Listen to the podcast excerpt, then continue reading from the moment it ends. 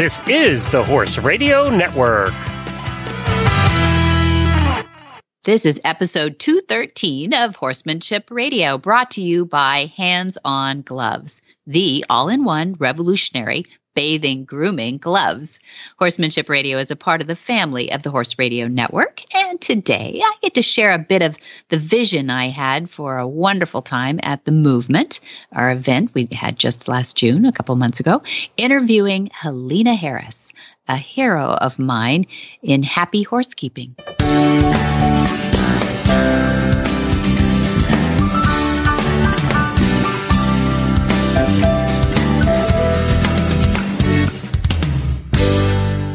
This is Debbie Loucks, and you're listening to the Horsemanship Radio. Thanks for joining us. Horsemanship Radio airs on the 1st and the 15th of the month, and I have my producer Jen with me today, the other horse girl here. How are you? Greetings! I am so excited that you decided to take this little this little tiny excerpt from mm. the movement and yeah. bring it over here to Horsemanship Horsemanship Radio podcast. This this piece that we're going you're going to be listening to today is available the video is available if you go to to montyroberts.com and click on the movement at the top of the page right that's right. Well, the movement, yes, um, will have a drop down and it'll say the movement 2022, and people can look uh, on that site to describe it's what describes the movement. But if you click on past events right below that it'll have the vimeos or the saved entire event in um, segments. The movement 2020 then we have 218 219 2021 and we have a trailer so far for the movement 2022 but it is imminent that the whole thing will be up there uh, within a few days. So after so, you after you listen to today's show, you go, "Oh my gosh, that was so cool!" The whole thing will be available shortly. Um, yep. with audio and video. So there you go. Go over to yep. montyroberts.com and make sure you put that in your favorites folder so you can go back to it quickly and easily and listen to the whole thing. And uh, I got to be at the movement this time, and it was yes. a lot of fun and so informative and so it was so relaxed and casual. It didn't feel conferency, which was nice. oh, good. We're, we we were not going for the conferency thing, so I'm glad. I'm glad you got that. We we really do like that chill effect. Uh, I think people, you know, are so busy and so rat racy anyway. The last thing you want to do is pull people away from their horses, where it is the one place that they are chill usually, and then send them off to some sort of regimented too much work like mm-hmm. environment. So as much as people want to learn things, I think the setting up the environment to be really relaxed, uh, community, you know, a lot of people on the same page with happy horses. Um, all of that environment is what we're we're seeking to achieve each year, and we do it a little different every year. So we cross our fingers and hope that we get it right so that people are relaxed when they get there off the road, not worrying about uh, biosecurity and COVID or anything else because we're spread out. The farm's pretty big and the horses are kept in large areas and yeah, we we really liked this year, and, and, having the concert this year was a nice little addition too. Having Templeton Thompson and her husband Sam playing for us, and that wine and cheese in the park. Did you like that? That was awfully nice. Yes, and and the park, by the way, there's a little piece of the the farm, kind of towards the center near the offices, that has these beautiful old trees and lovely lawn, which is a big deal in Solvang, California, because it's kind of yeah. deserty there. It's lovely, lush grass and big trees to sit underneath. And it was quite lovely. I understand now why you call it the park. The park. Yeah. And uh, we got to sit yeah. there. And, and that was kind of fun too, because all during the day, sporadically, people would just walk past each other because that's also where you had the water station, so everybody could stay mm-hmm. hydrated. People would pass by, and these these great um, spontaneous conversations would happen between people with such diverse equestrian backgrounds. And that was kind of fun because it was, again, it was very relaxed and comfortable and didn't feel at all regimented or forced or scholastic for that matter. ah, that's a good word. that's a good word. Yeah, so that's what we're going for. We're we're going for the chemistry, not so much the head knowledge, but also the heart knowledge And we're going to geek out a little bit on on this episode. What we pulled out of there was what we really believe is a maybe a roadmap for the journey forward in keeping horses in a more natural way. And we call it Movement Smart Stable. And you'll hear a lot about it in this. Uh, hopefully, we explained it well. But I interview Helena Harris, who's part of the Horse Radio Network, and for a long time. I think she said 13 years, um, something like that. But you'll hear you'll hear the depth of her knowledge and experience. What I really wanted to do was get her affirmation, Jen. I really wanted to see, you know, I wanted to get notes from her and I wanted to get affirmation that we were on the right track. And one point, you'll have to listen for it. She gets choked up a little bit. I brought a little tear to her eyes, and I'm so happy about that. It was a good tear. And um, yeah, so it told me a little bit that we were kind of going in a good direction. Going in a good direction. So I'm really big, excited for people. Big things happening all over the place at uh, the California Horse Center, Center at Flag is Up yeah. Farms. So uh, let's, without further ado, we're going to stop, take a quick break here and hear from our title sponsor. The show couldn't happen without him, by the way, Hands on Gloves. And then we'll get into the conversation with Helena and Debbie from The Movement. Hi, I'm Monty Roberts. And am I excited to bring you the news of a revolutionary, new, all-in-one shedding, bathing, grooming tool. Hands-on gloves. They are fantastic. And you believe me, I've tried them all. Hands-on outperforms traditional curry combs, shedding blades, metal bristles, and all those things. Most animals will gravitate to you for more grooming and petting time. If you wear them, your animals will love you more for it. While using the hands-on gloves, you can easily handle water hoses, shampoo bottles, lead ropes, leashes, and anything you want with them on your hands. They are easy to clean and they massage muscles and stimulate circulation while helping to distribute natural oils for a healthy skin and coat. Hands-on is changing the way we bathe, deshed, and groom our animals forever. Hands-on gloves. They are fantastic. Helena Harris brings over 25 years of horse experience and business expertise to the Stall and Stable podcast and her Stall and Stable consulting services. Keeping horses happy and healthy is paramount to every horse owner and rider.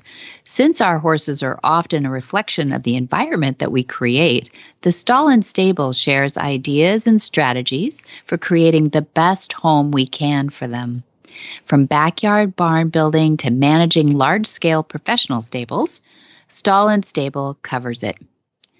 Helena volunteers her time to land and agricultural conservation efforts and currently sits on the board of directors for Operation Horses Heal, a nonprofit organization that supports U.S. veterans through equine experiences.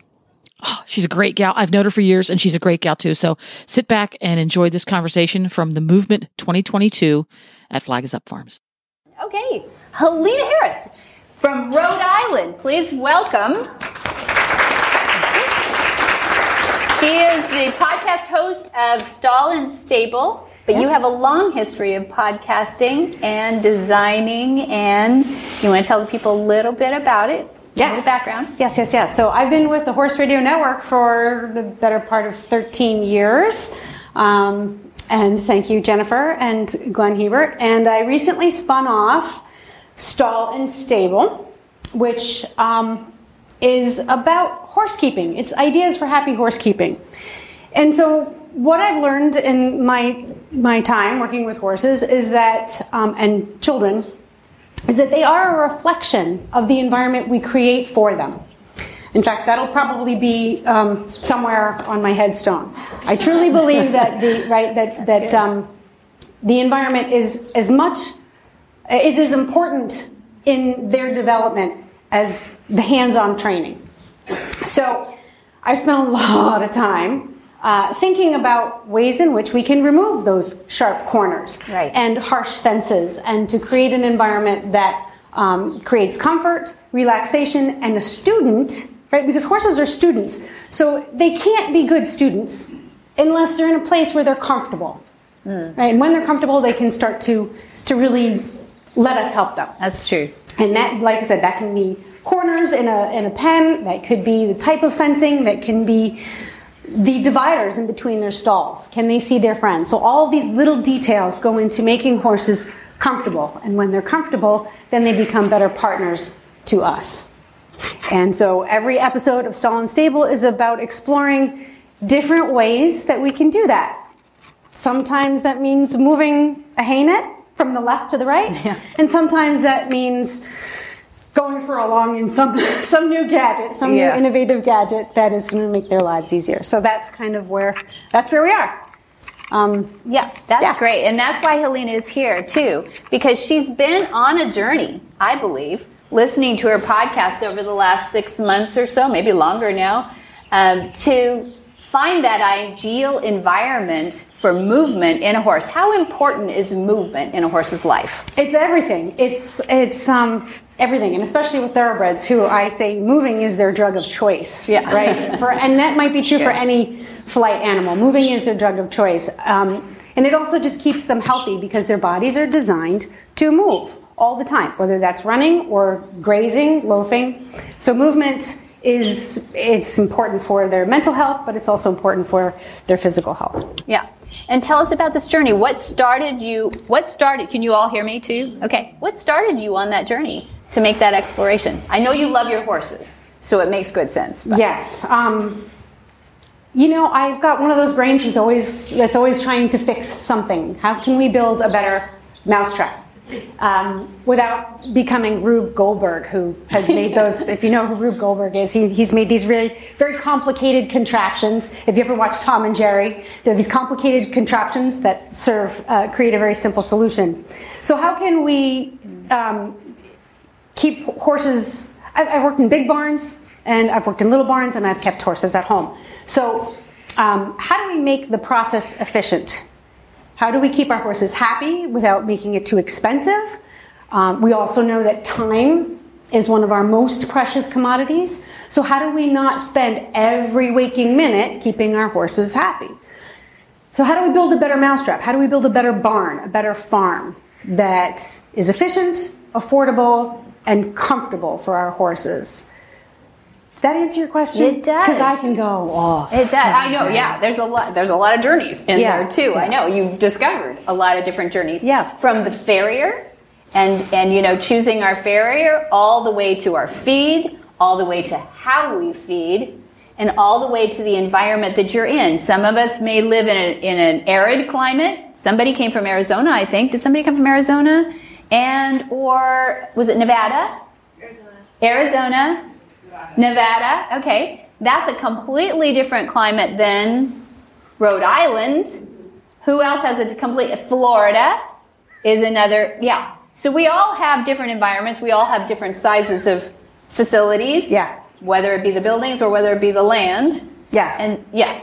But the foundation principles are the same. Now, the U.S. is hard to to preach to because right we are so very different. Yeah. Um, and then what you want to do with your horses is different. Are they competitive? Are they pets? Um, are they somewhere in between? So the um, but the foundation principles all start with understanding your horse from its very basic needs. Like, what does it need? Why does it do the things it, it does? uh, individually, right, as, as individual horses, but then socially. Is so horses are social animals. People are social animals. I don't know about you guys, but spending too much time alone is not good for me. Spending too much time standing still is not good for me. So we need to engage with our friends. We need to engage. Some people we don't like, right? And some people are like, "Oh, I like you. Let's do right? Uh, Some are like that with everybody. That's like me. You know, so- so um, the foundation principles are understanding what our horses need to be comfortable, and we can. There's there's a baseline for flight animals. What do flight animals need? What do thoroughbreds need? What do Arabians need? What does my specific horse need? And that requires observation, a little bit of trial and error. But when we build homes for them, or we retrofit our homes for them, we're going to start with the foundation. What do flight animals need to be comfortable? And that's Yes. where we start. And they're all flight animals, aren't they? Horses are flight animals, and horses are horses. So before somebody gets really discipline specific or breed specific, we want to make some assumptions that you all should know about horses. So their digestive system is hugely important. If Dad were here, I'd, I'd ask him this question. I know what he's going to answer. What is the Achilles heel of horses? What's the one thing that we worry the most about every night if you've got a horse that looks a little off? Colic. Colic. you have the same answer as dad. That's really good. now, we all know that colic, so digestive system issues are critical to the horse's health, right? So if, if you're not even a horse person here, you kind of already know that. That's one of those things that you're the most oh, worried about, and you hope you have somebody in charge for your horses too. So that's going to be one of the most important things we start with, I think. What do you think? I think so. Um, uh, mental health is, is probably right up there as well, but I, I, don't know. If you guys get stressed, I get stressed, I get a stomach ache, right? We, our stress manifests in many different physical ways. Mm. Um, when you take um, a wild animal, a feral animal, a horse, yeah. not a human, and you put it in a human environment. We have to make modifications to that environment. We have to make adjustments to the way these horses live um, and understand that our environment, what we, where we need them to be close by, right? We can't go down the back 40 and go grab our horses every time we want to play with them. So you put them in a human environment, we have to modify that environment so that uh, Mm-hmm. It's closer, they can go through every day closer to what's natural for them. Mm-hmm. Um, so their stomachs are one because they yeah. eat, they're eating machines, right? Yeah. And they that eat. acid goes all day long, goes right? All day long. Big difference between carnivores. That's us, whether you're a vegetarian or not. Sorry, you're designed as a carnivore, yeah. which means your food juices, the digestive system, turns off and turns back on. What about horses? On all the time because they're designed to have food in their system all the time. But we feed them like humans, right? We get up in the morning, we give them breakfast, lots of breakfast. We give them Fruit Loops, and then we wait till lunch, and then we give them a ham sandwich. Yeah. Right? And then we do the same thing with dinner. That's not how their bodies are designed to work. So, um, when we're designing homes for them or we're retrofitting our homes for them, how do we feed them so that they can chew all day long? Because the more they chew, the more saliva they generate, and that saliva buffers their stomach, right? And helps prevent all that acid from eating through the lining of their stomach, the um, pylorus, their, their gut. Uh, and so even what we put in their bodies, right? Yeah. Historically, we do a lot of sugar. Sugar is delicious. Everybody wants to eat it. And if you've ever had a hard keeper, like, here, eat this. Sugar. It's good. Have more Fruit Loops. um, so I like it. Just I can go off onto the, yeah. the scenic route of that. The answer well, to that question, but it is the broader question: is how do we feed our horses? And and almost everybody will understand if you have horses or you've seen beautiful horses in a pasture. The pasture living is pretty to our eyes, but not the perfect environment for eating. Why is that? Yeah, that too. yeah. I got one of those yeah. at home. Um, and after the pandemic, I'm kind of one of those. Oh yeah, getting no. myself. Yeah, it's. Uh, and again, if you look at the breed too, certain breeds are designed, like think ponies, they're, they're hardier. They're designed to survive on scrubland. Um, lush green pastures aren't that's not really where you're going to find wild horses. Right. Um, so all, and it, but it's delicious because it's full of sugar and all kinds of things and, that horses need. Um, but sometimes we don't know that that lush pasture isn't good for our horses until they founder or until something goes wrong. So um, there is a little bit of trial and error i have to say. Um, but in a, designing an ideal environment, you want to have a little bit of everything for a horse. A dry lot for the easy keeper who gets fat on air. A, um, uh, an area that's not so great grazing, but allows the horse to spend the day with their head down chewing, even if it's on junk grass that's this big. The fact that they're down and they're nibbling and their minds are focused on what's going in their mouths. That is what's natural to a horse. That's when they're going to be the most relaxed. Mm-hmm. And then perhaps a grazing paddock. So this is something I have at my farm. I've got a dry lot, I've got a crappy lot, and then I've got the grazing lot. And sometimes there's some horses who can go can't ever go on the grazing paddock, and some who really need to have that grass, have the high moisture level. Uh, but having something for, I don't want to say every type of horse, but the three basics are Yeah, there. yeah. No green grass, something to graze, and then the heavy duty, Very good. lush stuff. Yeah. Tell me about the five pillars. Five pillars. Okay. Of, of yeah, it's the five freedoms. Um, has anybody heard of the five freedoms? Anybody may have, yeah, that term? Yep. Okay, I'm going to totally mess those up. No, there's no order here. We don't care. But um, so it's freedom from hunger and thirst. It's freedom from pain. Freedom from discomfort and stress, which is usually mental stress. What am I on? Three, four.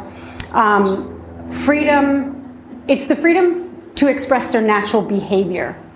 So that means to socialize.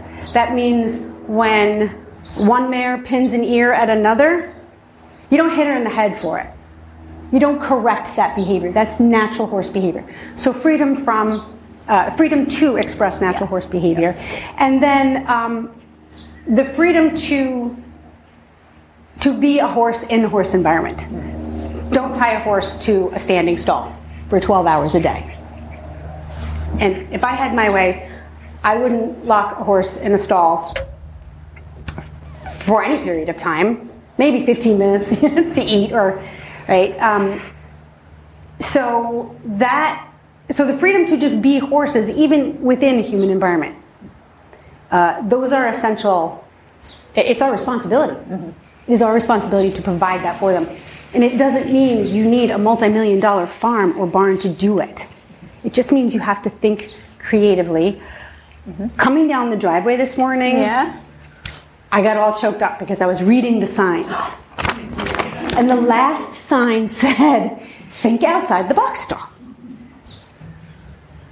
We want to control so much of our horses' behavior. They're big and they're amazing, and we want that energy. And we box them in, we put them in cages. This is a whole, this is an animal whose 99% of its body is made of muscle. It's designed to move.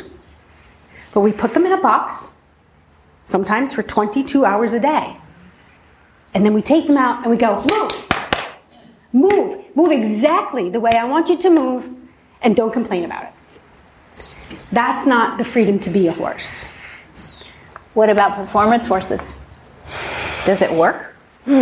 No.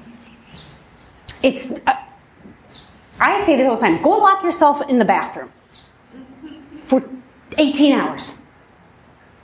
Bring yourself a bottle of water, box of Cheez Its, and an apple. No other entertainment. No phone, no TV, no book, maybe a window. And just observe what you feel. Just observe what you feel. You're comfortable. I mean, you- you're safe. It might be warm. Now do that for two days in a row. And then think about if that was your life every single day. Right. And we don't want to anthropomorphize. We're not horses. But there's a balance between empathizing with our horses and anthropomorphizing. So we want to understand, we want to empathize with what it means to be a flight animal locked in a box all day long. It's tough. And so to there will be people in this room. I don't know all your disciplines or how you enjoy your horses, but I'm going to assume there might be a barrel racer in here. There might be a reiner in here, and there, you know, that's my parents' background is rodeo and and Western performance, uh, Western cow working cow horse performance. Um, we have thoroughbreds. We have. Can they be outside too? Oh my God, my therapists would kill me if I locked them inside, literally. Um, y- y- the, the dilemma of keeping performance horses safe because they, they have to perform, and we know horses, I always say this, their number one job in my house is to kill themselves. And my job is to stop that from happening. so how do we keep them safe? How do we stop them from kicking the dew out of each other or rubbing up against a board and gashing themselves? So there's a balance. We have to be realistic, right? We, we can't um, we can't keep them in uh, 24 7, but w- there has to be oversight, and we have to look at their environment to say, is it safe for them? Um, and is it healthy mentally and physically? So, yes, thoroughbreds can be turned out. Uh, um, show jumping horses, your big warm bloods can be turned out.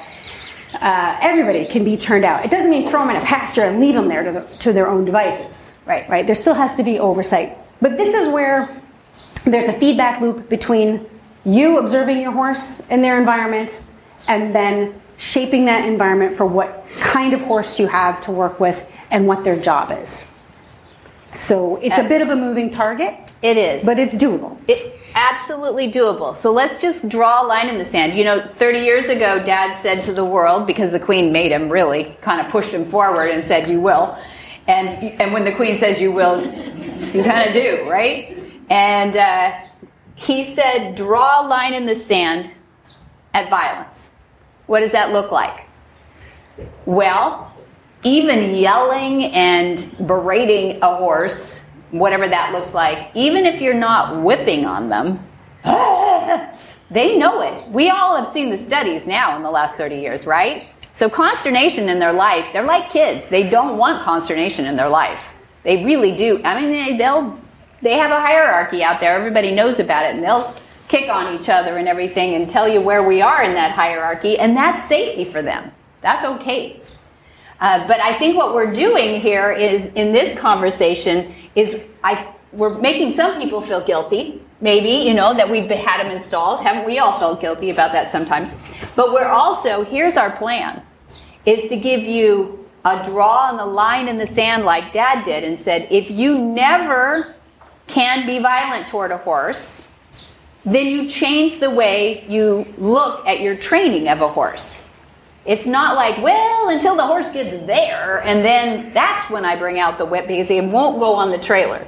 If you're really authentic about not ever wanting to hit a horse or cause that horse to know that you're really angry at him, then you have to you have to be authentic inside yourself and they'll know it every time. Same thing, I think, where we're going and we're getting there is in stabling. Yes. If we really want to be as, as authentic as we can be for the environment of our horse, we have to start looking for those answers. Am I right? Different ways, right. Yeah, Once, when someone ways. says, you can't go here, this is the line in the sand. Right. Just like a horse, right? Yep. You, you're like, all right, well, where do I go? Yeah. But I, where, do, where do I look to find the answer? Um, and so now we're starting to see Yeah. these are the different things that we can do Yeah. in stable design. That's it. Don't feel guilty about putting your horses in stalls because number one, there's stuff we didn't know about horse keeping 10 years ago, five years ago, right? Right. Technology has given us an insight to what our horses need today more than ever before. So, right. I, live in the Northeast. We get blizzards. You know what? I lock my horses in sometimes. I'm like, I'm really sorry, but it's cold and I'm cold and it's wet, and I don't want you to be cold and wet. so, if you've learned something new and you feel a little ugh about it, forgive yourself Right. and move on. Right. We're, we don't always know what's best. We're not going to be perfect about any of this. So we just have to be willing to forgive ourselves and say, okay, open my mind, think outside the box, stall. Where can we go? This is not an option anymore. Right. So where can we go? Right. We've all been parents. We've all been God, I really regret that moment. But so I'm going to list off, this is the listy part, some positive effects of movement in stabling. And we're going to reveal for you today a work in progress, a construction zone, be it though, of a movement smart stabling. And we'll explain a little bit about that too. But I thought, well, let's just get out some geeky stuff and say that um, we talked about diseases of their system are most often in the digestive tract. So check that. So for optimal health, equine housing systems need to in- take into account movement, rest, social behavior, feed intake and air quality. We didn't talk about air quality. You mentioned, I think, everything else, but that is another problem with stabling as well, especially where you have to keep them inside a little bit more than outside. We have stalls with bedding this deep and shavings and everything, but you go like, what about the hawks and the whole thing? We've got answers. Don't worry. I like the what abouts, by the way. So don't be shy to say, you know, but I haven't solved this problem in your whole presentation yet. Please, please ask because maybe, just maybe, we've figured something out because we are up at two in the morning googling things, right, and finding out what is an answer for that because people are exploring this. Even though you haven't heard about it a lot, there are pockets of people that are doing this, so you can feel, you know, satisfied with that, and they're believing in this and they're growing this too. It's not that crazy. Okay, so air quality is also, you know, stifling the horses. And they're an athlete, and guess which way their noses are? They're right here all the time. So if we're not getting that ammonia out of that air in the stall too, we're, we're compromising, right? Yep. yep. There are multiple studies. I have them. Lovely Yvette did an amazing job for me, and uh, Nellie Kennedy has been amazing finding. There are studies show that. Anybody from HRN knows that studies show that, right? studies show. There are studies showing now that over the past two decades, uh, group housing and movement stabling offer the most natural solution for domesticated horses to thrive in what we call an artificial environment. And that's okay. Yeah? It's okay. Horses in the wild average 3.7 miles per day. And I think, yeah, it, it's way more. way more than that too. It depends on the lushness of their environment, but you're absolutely can be 16, 18, yeah, uh-huh, exactly. Those Mustangs that you're going to meet over here are amazing. Um, and those in a box stall, eh, about 0.1. you know, there's just not much movement in a box stall. And in a paddock, maybe maybe a mile, right? And with a with a um, a pasture, you'll get a little bit more. Incrementally, you'll get a little bit more movement. But there's no motivation to move. You know, uh, um, one thing that is cool about a pasture is that they actually even stretch, right? So every time they reach their neck down to take a bite of grass, they're actually doing their little, you know, yoga thing. And yeah. So they're getting stretches too, which you don't have to do so much if you're feeding in a manger from the corner of a stall up here too. So what we're going to do, um, we're going to show you that there are feeding units and things like that that you can do these days that automate the feeding and even rotate and um, make it more automated as if um, it's, it's a fake environment, artificial environment for sure, but it mimics the digestive system that they need, the feeding system that they need. So, what we're going to do, it's 12 o'clock. And unless you had more to add to that, I always have more to add, but okay. I'm going to put a lid on it for today. No, she's going to keep talking. but what we're going to do, some of you can go out that end. Now, for mobility reasons, if you don't want to take a jog around um, what we're going to show you here, there's not much area, but you can head to the park. Uh, lunch will be served at 12:30, so we'll be wrapped up with our tour. We're going to go this way and then that way, and then meet you in the park. But um, we were going to take you through a very revolutionary, progressive way of doing what we hope covers all these things we just talked about. So you can come off the wall here and head that way, come out there and head back over this way, or come down there and head and meet us right there. There are lots more of this conversation to come. We're going to take a brief break here to hear from one of our sponsors, and we'll be back for more.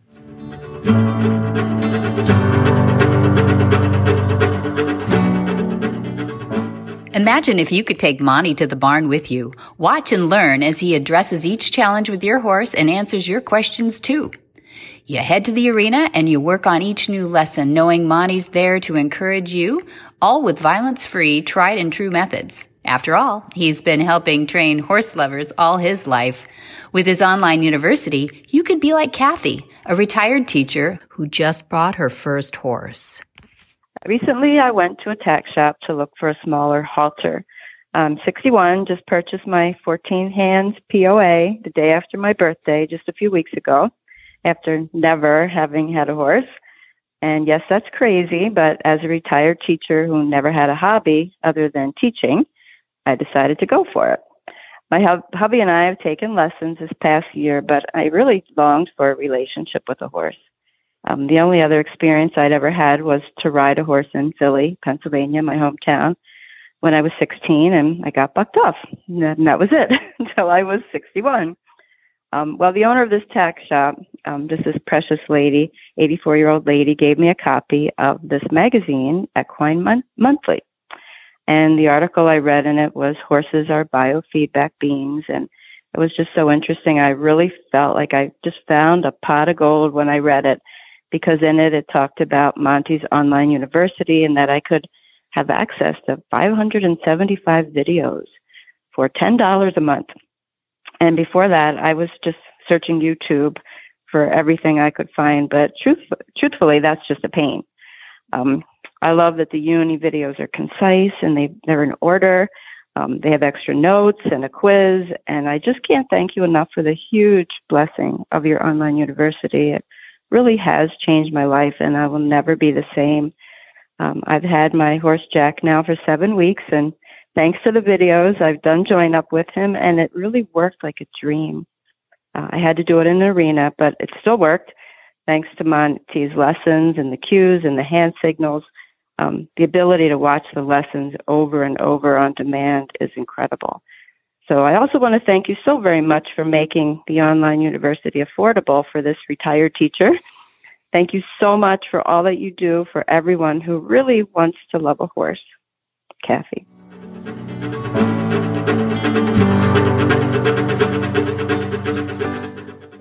Can everybody here okay right now? It's a little windy, so I, you might lose my voice. Just tell me if you can't hear me, okay?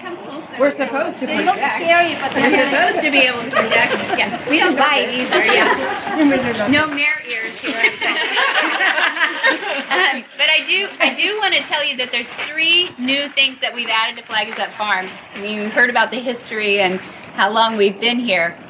Uh, so the the hmm, changing of the guards would add that we have a mountain trail. You probably saw it on the on the schedule for today, and we're really excited about that. And Mark and Lee Bolender are here, so if you want to grab them and say hi too, but they'll be out. Obviously, at the end of the day, that's going to be our spectacular finality to the day before the concert. And then um, we also are adding, if you get a chance to tootle around a little bit, over a barn that's just some of you in the back might see it, but it's a 10 stall barn over to our right over here, and that is the California Horse Center Wellness Center. Mm-hmm. We've got a, an in ground aqua tread.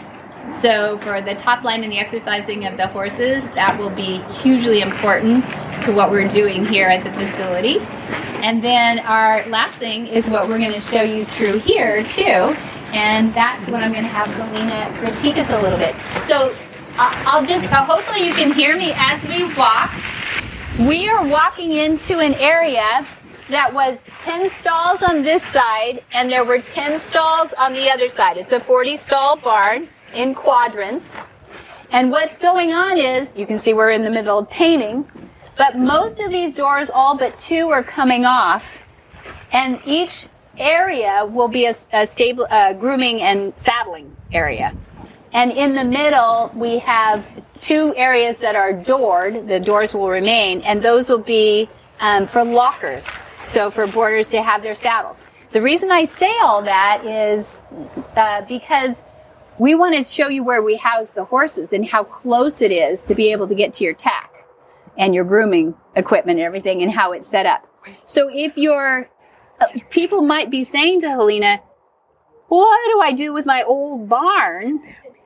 And this is 55 years old, so it's pretty old. Not as old as on the East Coast as some of those old barns, but yeah. how do I retrofit a barn that is built traditionally? And most of them are, right? Because we just started this whole thing too. So let's take them through. That's so we good. call this the pass through because now it goes to the other side and you'll see a wall on your left and right. So this will be more for bringing your horse through.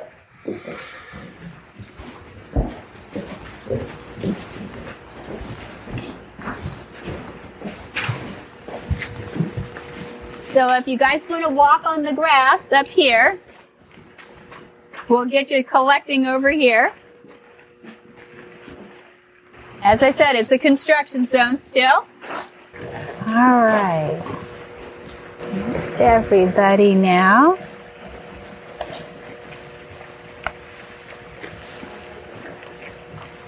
Now you see that beautiful black horse behind you over there?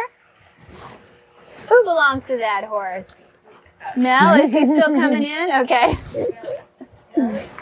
Nellie belongs to that horse. The horse. There's the owner now. Who's that beautiful horse out there? How long has Lou been out, living out in? Yeah, you. All her life. As far as I know, she's been in a stall with turnout during the day for three weeks of her life because we were moving and there were wait lists for every other option. And it broke my heart, and I saw the change in her behavior within 48 hours.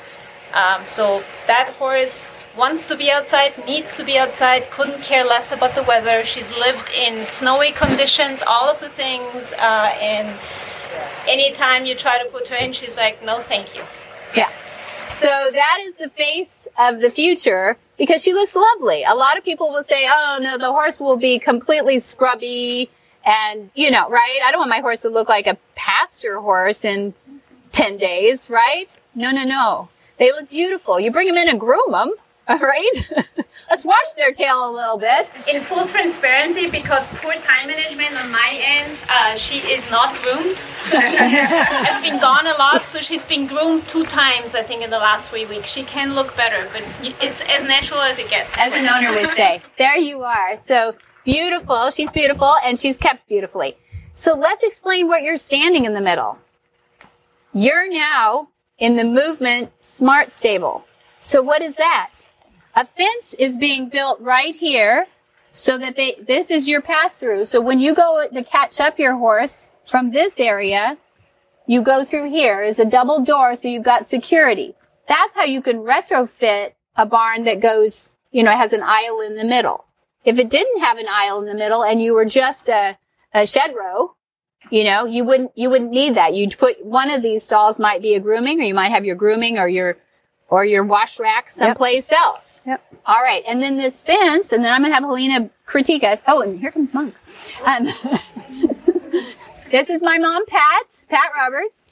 You remember we said that dad was on the road 30 years? So who do you think was running the farm? yeah. Yes, yes. he gets excited. He gets excited.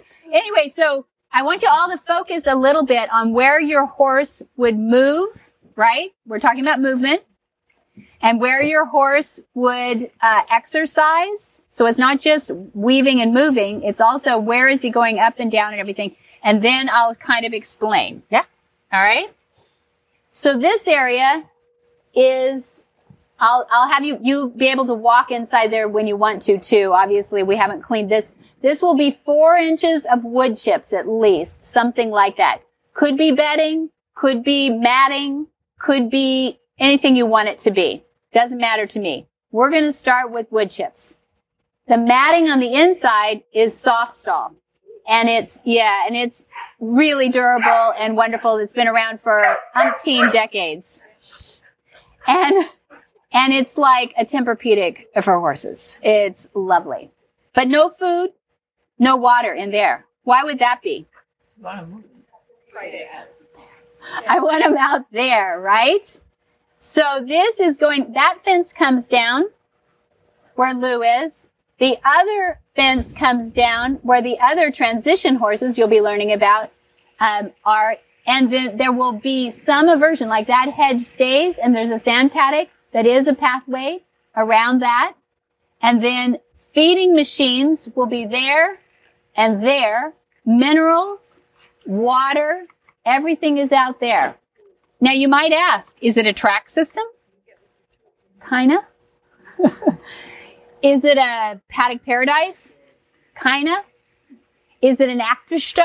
Does anybody know Aktivstelle from Germany? Feeding machines? Yeah? Kinda. I didn't want it to look like a feedlot. Uh, it's always been beautiful here. But remember we talk about pasture isn't always beautiful for the inside of a horse? Yeah. So there is a, we disced up a track on the outside of the pasture.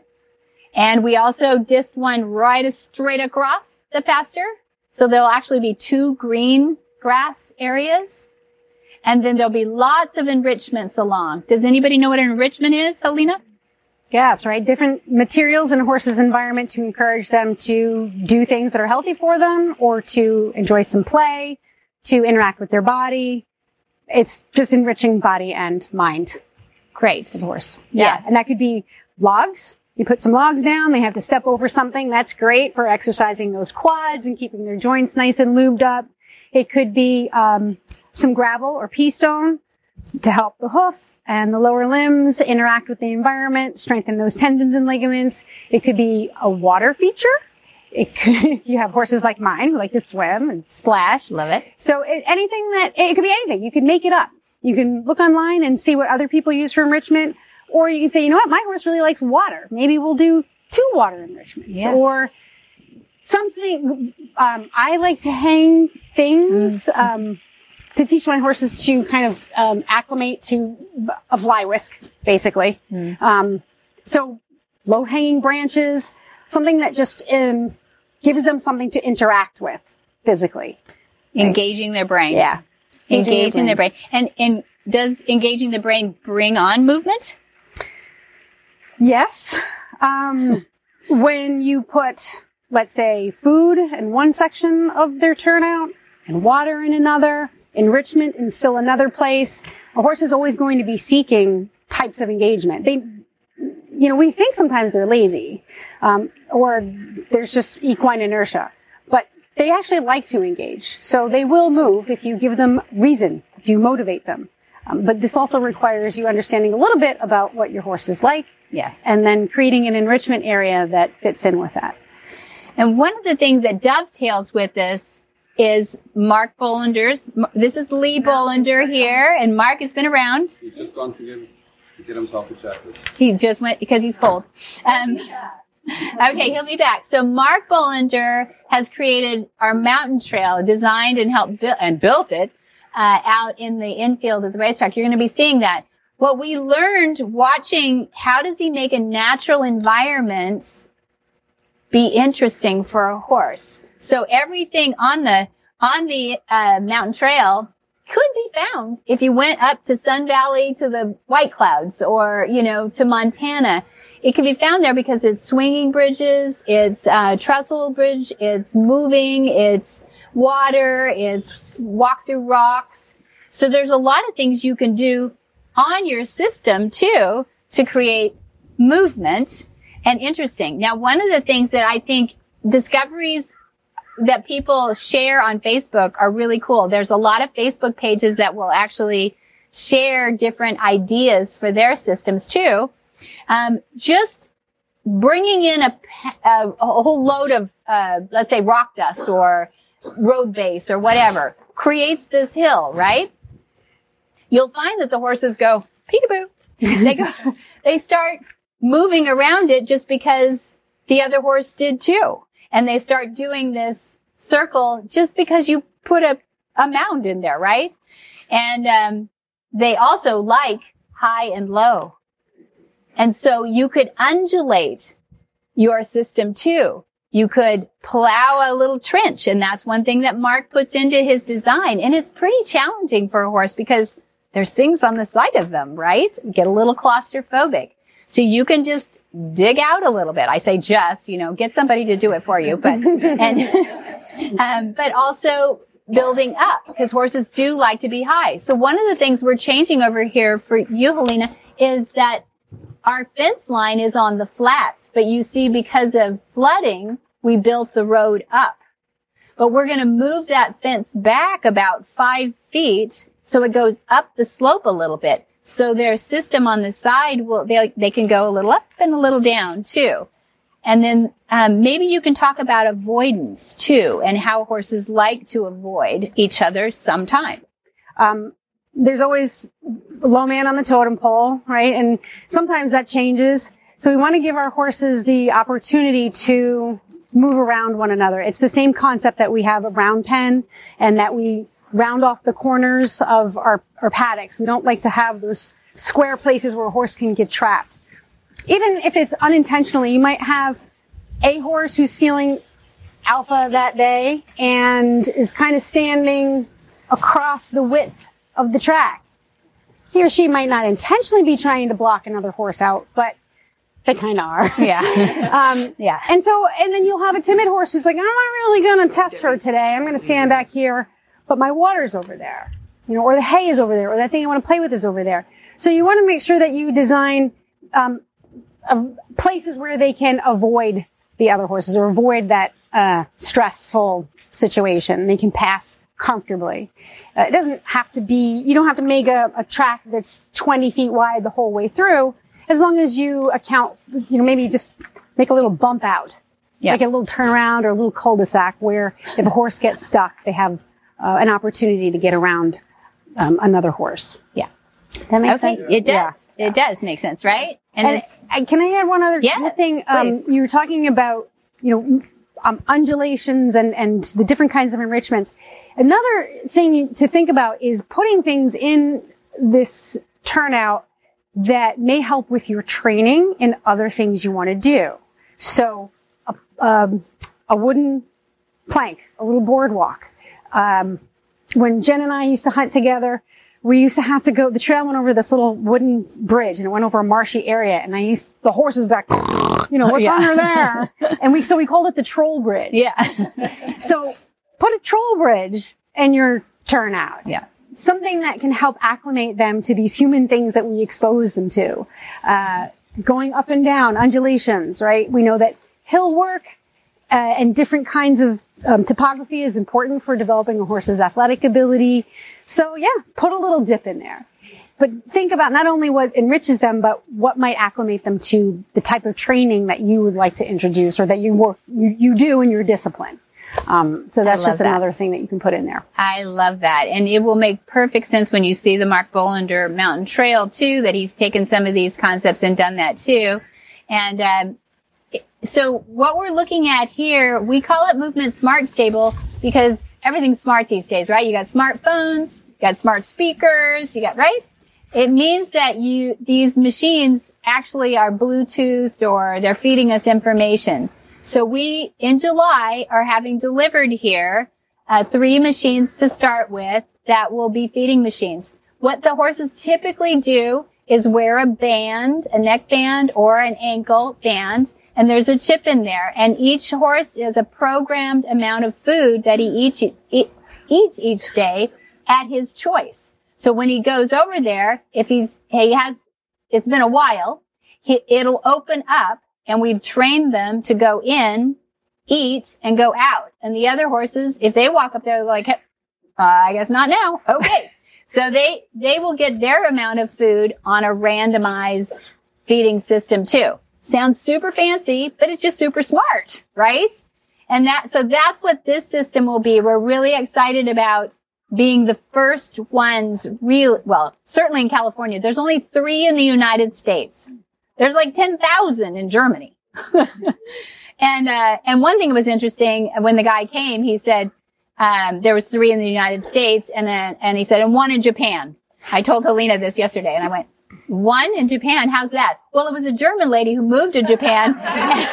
she wanted her system to go with her. She was so convinced it was that good. So you may not have heard of it yet. You'll hear about it though. People are already trying to attempt to do this. Well, they they're 20 years ahead of us. So I thought, why fight with reinventing a wheel? They've already invented it. So when you come back, and you're all invited back, you'll see a feeding machine out there and everything. And it looks very natural and, you know, not like a feedlot too. And the horses get trained onto it right away. And it's a neat and tidy way to be able to look at your pasture and know that your horses are being fed. And you can change it up as they go. So here's what we're going to do now. There's probably lots of questions and everything else, but that'll leave you hungry for more and food. Um, out, we're going to walk through here and go to the park area where I was going to take you to the second pasture, but I don't want to make it longer than your stomachs can last. So Um, later on, if you get a chance during lunch, if you just walk over to that front pasture, it's right in front of the gravestones. You'll see some some gravestones in front of to the left side of our office right there. And you'll see a more typical track system pasture that we're literally just finishing up now. Doesn't have the enrichments in it or anything yet. Um, this is where I'm gonna, I'm picking Helena's brain for all that she knows about this kind of pasture and that kind of pasture because we want to innovate each area where we keep our horses. We've got, uh, a transition horse group over here. Those are up for adoption and those are peacefully living together. We've got mares and we've got geldings in another pasture. Those will be converted as well. So we get these thoroughbreds off the track. They've got something to do when they get into that pasture besides go laminitic on, on grass. Um, so anyway, you'll see some of our vision there and I'd love for you guys to come up to us and ask questions during lunch. I'll try not to talk with my mouth full, but I'm happy, happy to answer any questions that I might know. If not, please ask Helena and as she is able, she will, um, but tell me what she says. Okay. I want to know. uh, there's a lot I don't know too. And, uh, you know, keeping an open mind and being willing to, uh, think about new things. It's, it's, it's your own ingenuity. So you, you can ask me and if I have an answer, I'll tell you. And if I don't, I'll say, I haven't gotten there yet and maybe we can get there together. So everything is welcome. yes, yes, yes. All right, this away. I'll open the gate. Leave this world a better place than mine. The magic in the language of the herd. Up next, we have our trainer's tip from Shorty Graham, who's a wonderful trainer who likes us to take our time when we work with our horses. Welcome back, Shorty Graham. Thanks again, all the way from the Arizona Equestrian Connection in Camp Verde, Arizona. How are you today, Shorty? Fantastic. Ah, it's good to hear your voice. I understand you have a trainer's tip for us, or maybe two, uh, for well, yeah. the listeners of Horsemanship Radio. Please let us know. Well, I think I think one of the important things that as humans we need to recognize is that horses, animals, have no concept of time. It means mm. nothing to them. And I think with humans, we tend to go out, um, a lot of times, particularly people that are on time constraints of like needing to get to a show, needing to get to a roping. Um, and they really don't have the horse on a solid foundation to begin with about loading in the trailer or doing these events, or they haven't been that pleasant.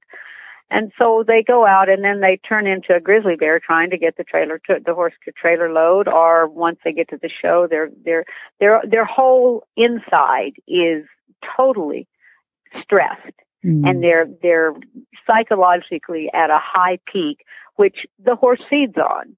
Yeah. And so for me one of the things I've learned is if you have something you want to work with your horse or you want the horse to accomplish mm-hmm do it when you have all the time in the world or just go out and spend some time with your horse if you don't have a lot of time and groom it or, or do something you know the horse already knows to do. But recognize that when you go out there, you could be there all day if that's what it takes, but do it in a quiet and a calm manner and help the horse.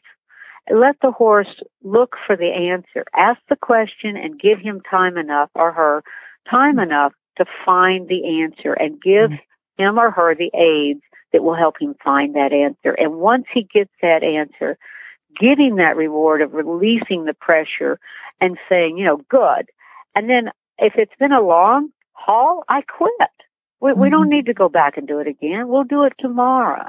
Mm-hmm. So I think one of the things is just hammering on them to do it over and over and over again. If you can just get that little bitty try, Mm-hmm. Take that and call that Dixie and then wait for the next day. And you know what? It'll come quicker and it'll be sweeter and nicer. And you, you'll be amazed at how quick things come together once that little tiny window opens. Ah, that's beautiful. That is a great, and we say they have latent learning. It seems like if you can end on that pressure off high note, the next day they come out further ahead for exactly. some reason. Yeah. yeah. And I mean, so many people don't get the pressure they start at 10. Well, mm. where are you going to go when they give you something? So, you know, and then they also, if they, if they go to eight and the horse gives them something, then they go right back to eight. And and you know you have to keep starting at as as Monty says incremental learning. Mm, so you know you've got to start at that low point. Give them the opportunity. If that doesn't work, a little more pressure, a little more pressure. But if you're already up there at ten, you don't have any place to go. Very good. Those are great trainers tips, Shorty Graham. I didn't doubt you for a minute. Those are awesome. Thank you. Thanks. Hi, I'm Monty Roberts, and I'm dedicated to training horses without pain. You can learn to do it too on my Equus Online University. Western, English, the beginner, or the advanced rider. It doesn't matter. You can connect with other students online too on our forum, and there's a new lesson every week. It's a lifetime of learning for you on my Equus Online University at montyroberts.com. Where in the world is Monty Roberts? Monty is looking forward to meeting some new friends, two legged and four legged. August 18 through 20, we have the introductory course, Module 2, which is Join Up. Then August 22 through 24 with the introductory course, Module 3, that's long lining.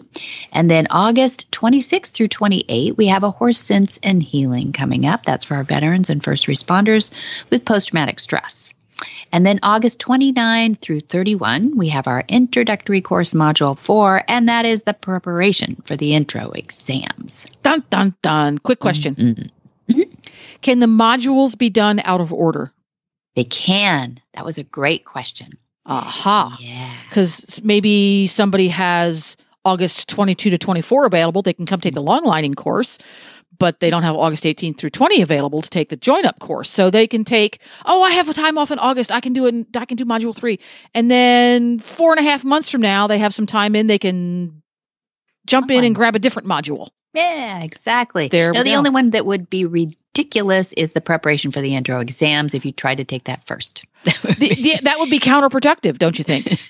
Pretty much. There you Pretty go. much. But what we did was we actually used to have a join up class and a long lining class, which we still sort of do. But what we did was rejigger the whole curriculum so that you can take it in modules that build up to the full introductory course. You can also take it, it's uh, 10 days or two weeks, the, Mhm. the introductory course. So you end up taking, you know, you're skipping a weekend in Mhm. between there. You take five days and then five days.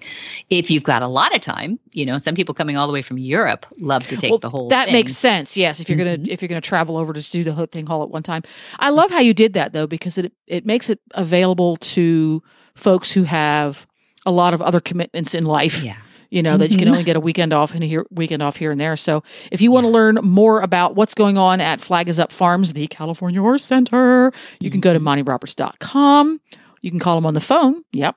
805-688 6288 That's right. And for details about today's show, go to horsemanshipradio.com where you can find the links, uh, pictures, and more information about today's guests and topics. You can also go to montyroberts.com. The podcast is also right there on the homepage, so it's easy to find. And we love your feedback. Social media is the way to go. Go with the feedback. Uh, Monty Roberts is on Twitter and Instagram. It's Monty underscore Roberts. And if you're old school, he's on Facebook. Monty Roberts, the one with the little blue check mark. Isn't that ridiculous? Yeah, the one with the blue check. You're right. And many thanks to our sponsors too. That's Hands On Gloves and Monty Roberts University. Be sure to visit all the other great shows on the Horse Radio Network at horseradionetwork.com.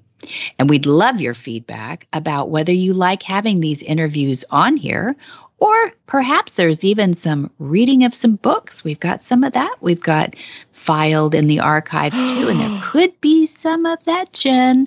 We could put up here. I know. I hate to be the, you know, the only host here and having just a co-host. We could get some other people up here who have, re- you know, they took a long time to read into uh, recordings, and uh, we we might start a little bit of that too. So I'd love your feedback. So for Jen's uh, call to action there to Facebook, Twitter, or write me at debbie at montyroberts.com and let me know some of that feedback. Until next time, have many happy horse hours.